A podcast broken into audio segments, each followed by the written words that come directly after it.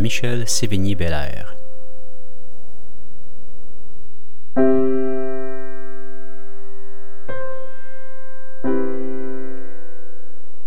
Bonjour à tous, chers auditeurs, chères auditrices. Mon nom est Michel Sévigny-Belaire et je vous souhaite la bienvenue à ce 8e épisode de Résilience. La pandémie, ou devrais-je dire le confinement, a eu pour effet de plonger beaucoup de gens au cœur d'eux-mêmes, c'est-à-dire une sorte de retour à la source. Beaucoup se sont mis à cuisiner, passé plus de temps avec leurs enfants et, pour beaucoup, ça aura permis de reconnecter avec certaines passions et, ou du moins, en découvrir de nouvelles. Que ce soit la peinture, le dessin, la musique, le bricolage, l'esprit de création a certes pris une tangente à la hausse durant cette période. N'étant pas différent des autres, c'est exactement ce qui m'est arrivé. Comme je vous l'ai mentionné dans un précédent épisode, j'avais perdu beaucoup de poids, la colonne vertébrale brisée suite à de petites interventions médicales et l'anxiété dans le tapis due non seulement à ma condition médicale complexe, mais le fait que je me retrouvais beaucoup plus à risque que la moyenne à cause de la médication anti-rejet ainsi que de greffes de reins. Pour être honnête, c'est en quelque sorte mon piano qui m'a permis d'avancer et de me relever. Voici donc mon histoire de piano ainsi que le cheminement que ce merveilleux instrument m'a permis de réaliser au cours des derniers mois. Je vous souhaite donc un excellent épisode.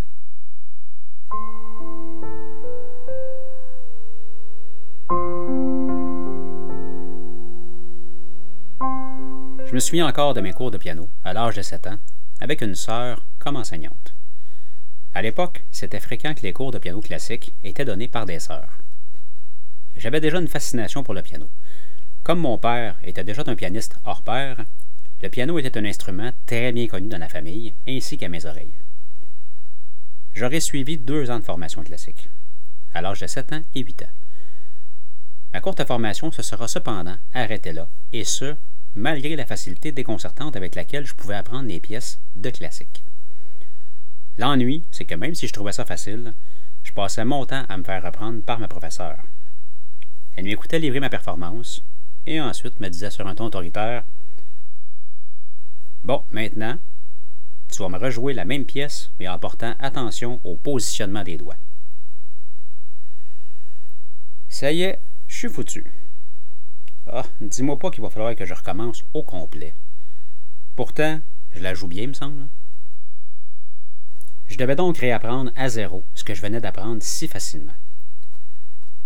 Ah, et pourquoi donc me casser la tête avec les maudits petits chiffres en dessous des notes? Pour les gens qui ne seront pas familiers avec des partitions de piano, les numéros sous les notes représentent les doigts. Les doigts. Pff. Tant que la chanson se joue avec émotion, le reste, on s'en fout. En fait, dans ma petite tête d'enfant, mon raisonnement faisait bien du sens. Pourquoi se casser la tête avec ce genre de détails lorsqu'on peut tout simplement jouer avec passion?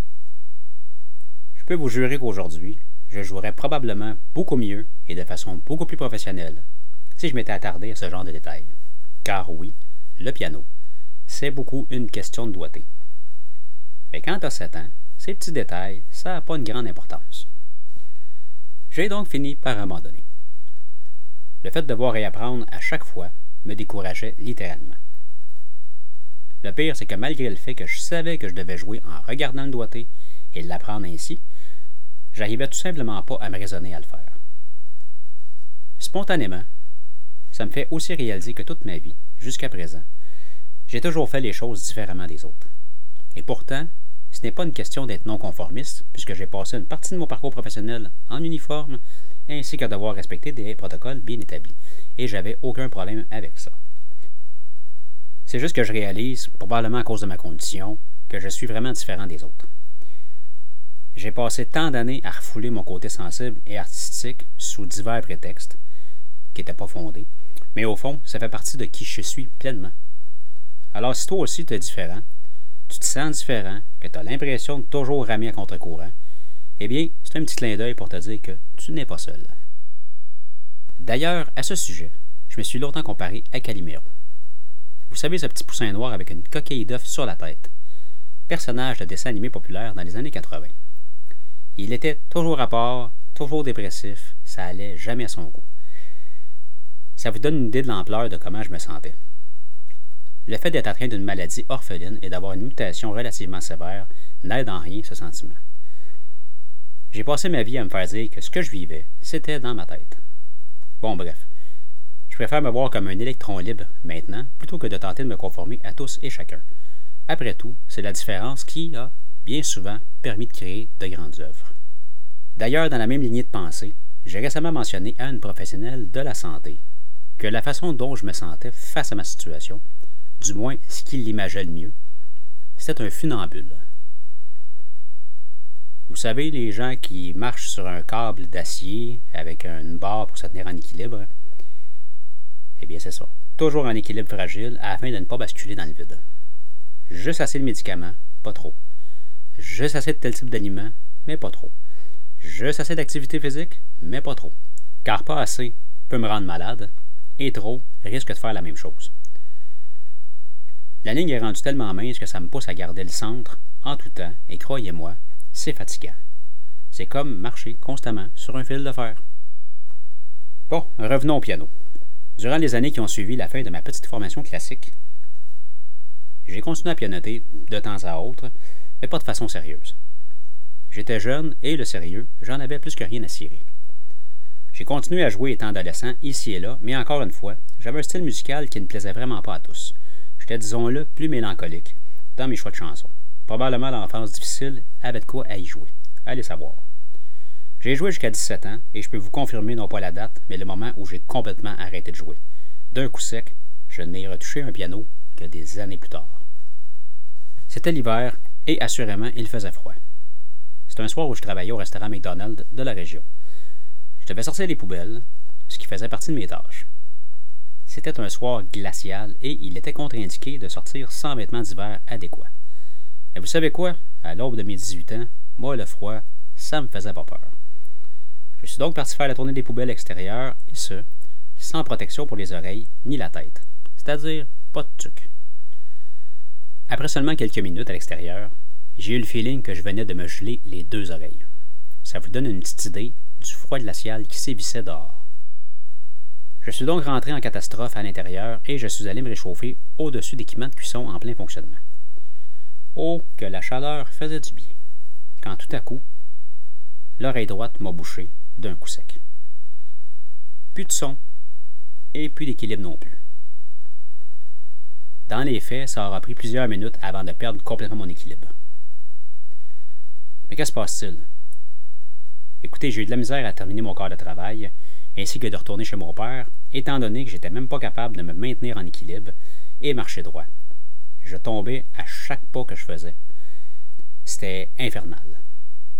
Après plus d'une semaine sans entendre un son de l'oreille droite, mon père m'accompagnait pour une visite à la clinique médicale du secteur. Le diagnostic n'a pas été si pire. Otite séreuse. Selon le médecin, un bouchon de cérumen, c'est-à-dire de la cire d'oreille, se serait formé derrière le tympan, ce qui obstruerait le son. D'ici un mois, tout devrait être entré dans l'ordre. Alors me voilà rassuré. Puis heureusement, mon sens de l'équilibre était revenu à la normale. Je devais donc prendre mon mal en patience et attendre que la situation se corrige par elle-même. L'ennui, c'est qu'un mois plus tard, j'étais encore sourd de l'oreille droite. Retour à la même clinique médicale, pour cette fois, avoir un diagnostic pas mal plus rabat-joie. Le médecin de garde, en m'examinant, ne voit pas du tout de bouchon de cérumen et comme il ne comprend pas pourquoi j'entends pas, il me référa à un spécialiste en ORL, qui lui, quelque temps après, à l'hôpital, m'annonça que c'était de la surdité subite et qu'il n'y avait rien à faire. Tout ça pour dire que c'était maintenant clair. On venait de m'annoncer, à 17 ans, que j'étais pour être sourd de l'oreille droite le restant de ma vie. Et aucune possibilité d'appareil auditif, étant donné que les tests en la matière étaient non concluants. C'est pas compliqué, quand l'ORL m'a annoncé ça, ça a duré, je pense, une minute. C'est pas, M. Sévigny, c'est de la surdité subite, il n'y a rien à faire pour ça. Bonne journée. Et c'est ce qui a mis un terme à mon amour pour le piano. J'étais tellement enragé contre la vie. Me faire retirer le privilège d'entendre. Dans ma tête d'ado, ça n'avait juste pas de bon sens. Imaginez-vous un peu. Tu te lèves un matin, t'entends très bien des deux oreilles, et tout à coup, tu te couches le soir, sourd d'une oreille. Et comme si c'était pas assez, l'acouphène a apparu par la suite dans l'oreille droite. C'était à devenir fou. Ah, et pour votre information, les acouphènes, j'en ai dans les deux oreilles, qui est la conséquence de la maladie maintenant, on le sait, et ce depuis le début de la vingtaine. J'ai donc mis le piano complètement de côté, et comme j'approchais de l'âge adulte et d'une nouvelle vie professionnelle, le piano n'avait tout simplement plus sa place dans ma nouvelle vie. J'en avais décidé ainsi jusqu'à ce que... Je suis dans le début de carrière à titre de technicien ambulancier et je viens tout juste de me blesser à une épaule. Une blessure, ça arrive surtout dans ce type de métier. Mais pour en ajouter une couche, j'ai récemment reçu le diagnostic de maladie incurable qu'est la maladie de Fabry. Puis un diagnostic du genre, je peux vous le jurer, ça renverse. D'ailleurs, j'en parle plus en profondeur lors du deuxième épisode. Je suis donc rendu dans la mi-vingtaine et pour la première fois de ma vie, je me retrouve face à de l'adversité plutôt intense. J'étais complètement démoli et j'avais l'impression que je ne m'en sortirais jamais. Vous savez, l'école nous enseigne plein de choses en vie, mais elle ne vous enseigne pas quoi faire quand ça se met à aller mal. Ça, c'est la vie qui vous l'enseigne. Je commençais à broyer du noir, pas rien qu'un peu. À l'époque, mon seul échappatoire était le gym. Je m'entraînais 6 jours semaine. Donc, vous vous imaginez, avec une épaule blessée, c'est pas très chouette. Et en plus, je ne pouvais pas exercer le métier pour lequel j'avais mis tant d'énergie à compléter la formation. Et j'apprends que mon espérance de vie se situerait dans la quarantaine. Là, c'était comme trop.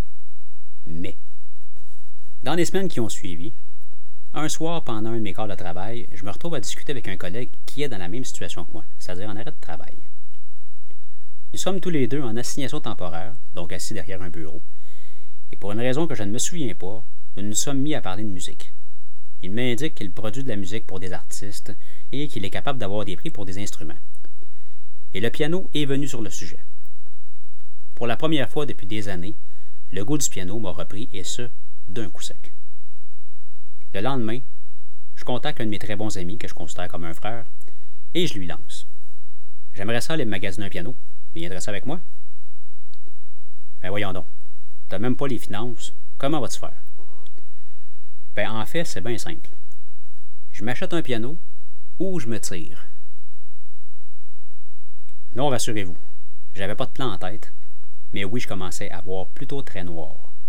Et le fait de me sentir en mode survie me poussait vers la noirceur et l'isolement. Sa réponse fut plutôt immédiate, du genre « Bon ben go, on va aller te magasiner un piano. » Pour ceux qui ont déjà joué ou acheté un instrument de musique, vous devez comprendre quand je vous dis que l'achat d'un instrument de musique, piano, guitare, autre, est très intime et personnel. Personne n'apprécie les mêmes choses et c'est en essayant qu'on finit par trouver chaussure à son pied. Ce n'est pas nécessairement parce qu'un instrument est dispendieux qu'il est mieux pour nous. En arrivant dans la grande salle de montre de piano du magasin Archambault, sur Berry, à Montréal, j'avais les yeux illuminés comme un enfant dans un magasin de jouets. J'ai demandé au représentant sur le plancher de masquer les prix de ce que je voulais essayer, parce que je ne voulais pas me laisser impressionner par le prix. Je voulais simplement ressentir le piano et voir comment il réagirait entre mes doigts. C'est de cette façon que je suis reparti avec un piano électronique de la marque Roland qui a fait mal au budget et que j'ai dû payer pendant 4 ans. Mais ô combien, le plus bel investissement de toute ma vie. Petite parenthèse, ce piano, mon piano, ça fait plus de 18 ans que je l'ai et j'en joue plus que jamais.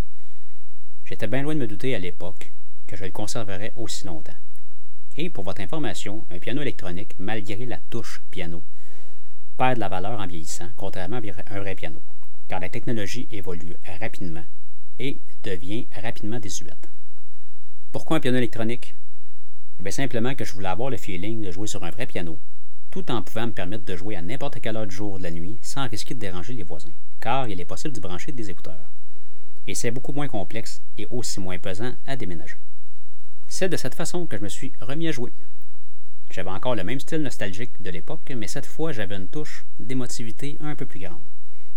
Et ce piano, à cette époque précise, a permis de me sauver la vie, car le fait de retrouver une activité, une passion m'a fait raccrocher à la vie. Vous vous souvenez dans l'introduction quand je vous parlais de passion? Il est maintenant clair pour moi qu'il ne faut pas banaliser l'impact de passion du genre sur la psyché humaine, car ça permet de puiser dans des ressources souvent inestimées à l'intérieur de soi. Durant les années qui ont suivi, à travers la maladie et les épreuves, Le piano a continué à m'accompagner, pas autant que je l'aurais voulu. J'avais toujours une raison pour décrocher. J'ai pas assez de temps, je suis pas assez bon, j'ai pas assez de talent, bref. Lors d'un des précédents épisodes, je vous ai mentionné que j'ai longtemps été mon pire ennemi. Ce n'est pas peu dire. J'ai eu une première reconnexion un peu plus intense en 2012 suite au rejet de ma première greffe de rein. Je reviendrai lors d'un prochain épisode d'ailleurs. J'avais commencé l'écriture d'un livre, projet qui n'a jamais encore vu le jour, et l'onde de choc créée par le rejet m'a replongé loin dans certaines blessures, ce qui m'a repoussé vers le piano. J'avais décidé de reprendre quelques cours avec un professeur, en fait un coach, en privé. Et mes raisons de santé et raisons monétaires ont fait que j'ai abandonné après 3 mois seulement. Mais oh, que ça aurait été payant! J'ai vu une différence importante dans ma façon de jouer, et ce, même après seulement 3 mois. Je prenais un cours par semaine, et je pratiquais un peu au travers. Bref, je ne sais pas si vous avez saisi, mais il est clair que le piano a fait des apparitions dans ma vie pendant des périodes plutôt sombres. C'est comme si le piano me reconnectait avec la vie, avec ma vie. Mais la vraie reconnexion, du moins la plus forte que j'ai sentie, est celle qui est survenue en début de pandémie. D'ailleurs, je vous expliquerai ce que ça m'a permis de réaliser sur la vie en général. Avril 2020. Le Québec en entier est en confinement. J'ai l'anxiété dans le tapis, des douleurs à pu m'endurer dans la colonne, je pèse à peu près 120 livres et je suis quasi convaincu que je ne survivrai pas aux prochaines semaines. Comme je vous l'ai raconté lors de l'épisode sur le levain, un de mes oncles a accepté de me montrer, à distance, une chanson que je désirais apprendre depuis longtemps, mais dont je ne m'étais jamais donné la peine pour toutes les raisons énumérées plus haut. Assis devant le piano, la caméra et mon écran, c'est à coup de quelques notes à la fois que j'ai commencé à apprendre « Pas sans toi » de Lara Fabian. D'ailleurs, si vous désirez l'entendre, je parle de mon interprétation évidemment, j'en ai immortalisé une en format audio sur mon site web à l'adresse www.resiliencebalado.ca dans la section « À propos » sous l'onglet « Passion ». Je vous jure que c'était loin d'être évident. Car de 1, j'avais réellement mal au dos, ce qui rendait pénible la pratique, et de 2, j'avais tellement eu peur de mourir que je passais mon temps à me dire qu'il ne servait à rien de mettre du temps là-dessus. De toute façon, j'allais possiblement mourir bientôt. En passant, ce que je viens de vous décrire, c'est un combat constant que j'ai encore avec moi-même, dès qu'un trouble physique ressurgit. Les chocs post-traumatiques embarquent et ça devient un peu un enfer. Par exemple, lorsque mon cœur a fait des épisodes d'arythmie, je dois me parler, et fort heureusement que je le fais, car depuis le début de la pandémie, j'ai réalisé tellement de choses que je ne me croyais pas capable d'accomplir et que si je m'étais laissé aller à l'anxiété, je n'aurais jamais accompli, dont le fait de vous raconter mon histoire. Donc, petite morale de l'histoire, ne baissez jamais les bras, même si c'est extrêmement difficile, car on ne sait jamais ce que la vie nous réserve. L'espoir permet d'avancer souvent bien plus loin que ce que l'on aurait cru possible. Et je réalise aussi parfois qu'il est mieux de ne pas trop en savoir. Ça évite d'anticiper et de se baser des scénarios beaucoup trop longtemps en avance et beaucoup trop pessimisme. Et à ce sujet, je vous jure que je suis un expert. C'est pas des farces. Pour la première fois de ma vie, depuis le début de la pandémie, j'ai joué à chaque jour et je joue encore à chaque jour, parfois seulement 5 minutes, mais à chaque jour. C'est devenu une routine à laquelle je ne veux même pas déroger. Je veux en profiter tant que je suis capable, plutôt que de me dire un jour « j'aurais donc dû ». Eh bien, je fais tout en mon possible, ici et maintenant, et j'ai d'ailleurs laissé de côté mon ego le plus possible, et plutôt que de me dire que je ne suis pas assez bon, j'accepte d'être à un niveau inférieur auquel j'aimerais être, et j'apprécie chaque note que je joue. D'ailleurs, je ne me suis jamais donné autant de frissons en jouant. C'est pourtant, c'est pas parce que j'adore ce que je joue, ou ce que je fais, mais clairement, l'émotion sort de bien plus profondément que ce que je peux ressentir. C'est d'ailleurs un des seuls endroits où je réussis quasiment à décrocher au complet. Malgré la douleur, malgré les inconforts et les doutes, je réussis parfois même à perdre la notion du temps. Il est maintenant clair pour moi que d'approfondir une ou des passions peut sauver une vie. C'est une façon de connecter avec une partie de nous-mêmes que nous ne laissons pas toujours sortir. Pour moi, c'est mon côté artiste que j'ai si longtemps refoulé, pour divers motifs qui aujourd'hui, avec du recul, ont nullement leur place. Mais de reprendre ma place au piano m'a aussi fait réaliser qu'il est donc facile de prendre pour acquis les choses. Vous savez, j'ai un piano, je jouerai demain, la semaine prochaine, lorsque je serai assez en forme, lorsque j'aurai le temps, jusqu'au jour où la vie décide du contraire. Lorsque j'ai recommencé à jouer, à travers la pandémie et la maladie grave, j'ai pris conscience que j'avais une chance inouïe de jouer avec passion, et ce, il y a plusieurs années, mais qu'indirectement en prenant la chose pour acquis, j'avais un peu délaissé cette passion. Alors je vous le dis, vous avez des passions, il est peut-être temps d'y voir, car aujourd'hui vous avez la santé et l'endroit, demain ça sera peut-être une autre histoire. D'ailleurs, ça m'amène à parler d'un autre détail en lien avec les passions, et ce sont les rêves. Je vous donne un exemple, pour moi, mis à part le rêve de retrouver ma santé intégralement, j'ai le rêve de pouvoir un jour rejouer sur un véritable piano à queue. Quand j'y pense, ça me prend jusque dans le fond du ventre, juste entendre la caisse de résonance vibrer à plein poumon, sentir la pression des notes, la résistance d'un vrai piano, d'une table d'harmonie, je vous jure, un jour je vais le réaliser. Je ne sais pas encore comment, mais je vais amener à bout. Rêvez, poussez vos passions, osez vivre, parce que la vie vaut la peine, même lorsqu'on croit qu'il n'y a plus rien de lumineux. Ça prend une toute petite craque dans la noirceur afin de faire pénétrer la lumière. Il faut croire, s'accrocher à la vie, et ce même du bout des doigts, car je vous jure que ça se fait, et ça peut en valoir la chandelle, beaucoup plus que vous ne l'auriez imaginé. Et vous, chers auditeurs et auditrices, avez-vous des passions enfouies au fond de vous et que vous rêvez d'explorer? Quels sont vos rêves les plus fous qui vous permettent de continuer à avancer et de vous évader? Je vous souhaite une agréable journée. Courage et prenez soin de vous. À un prochain épisode.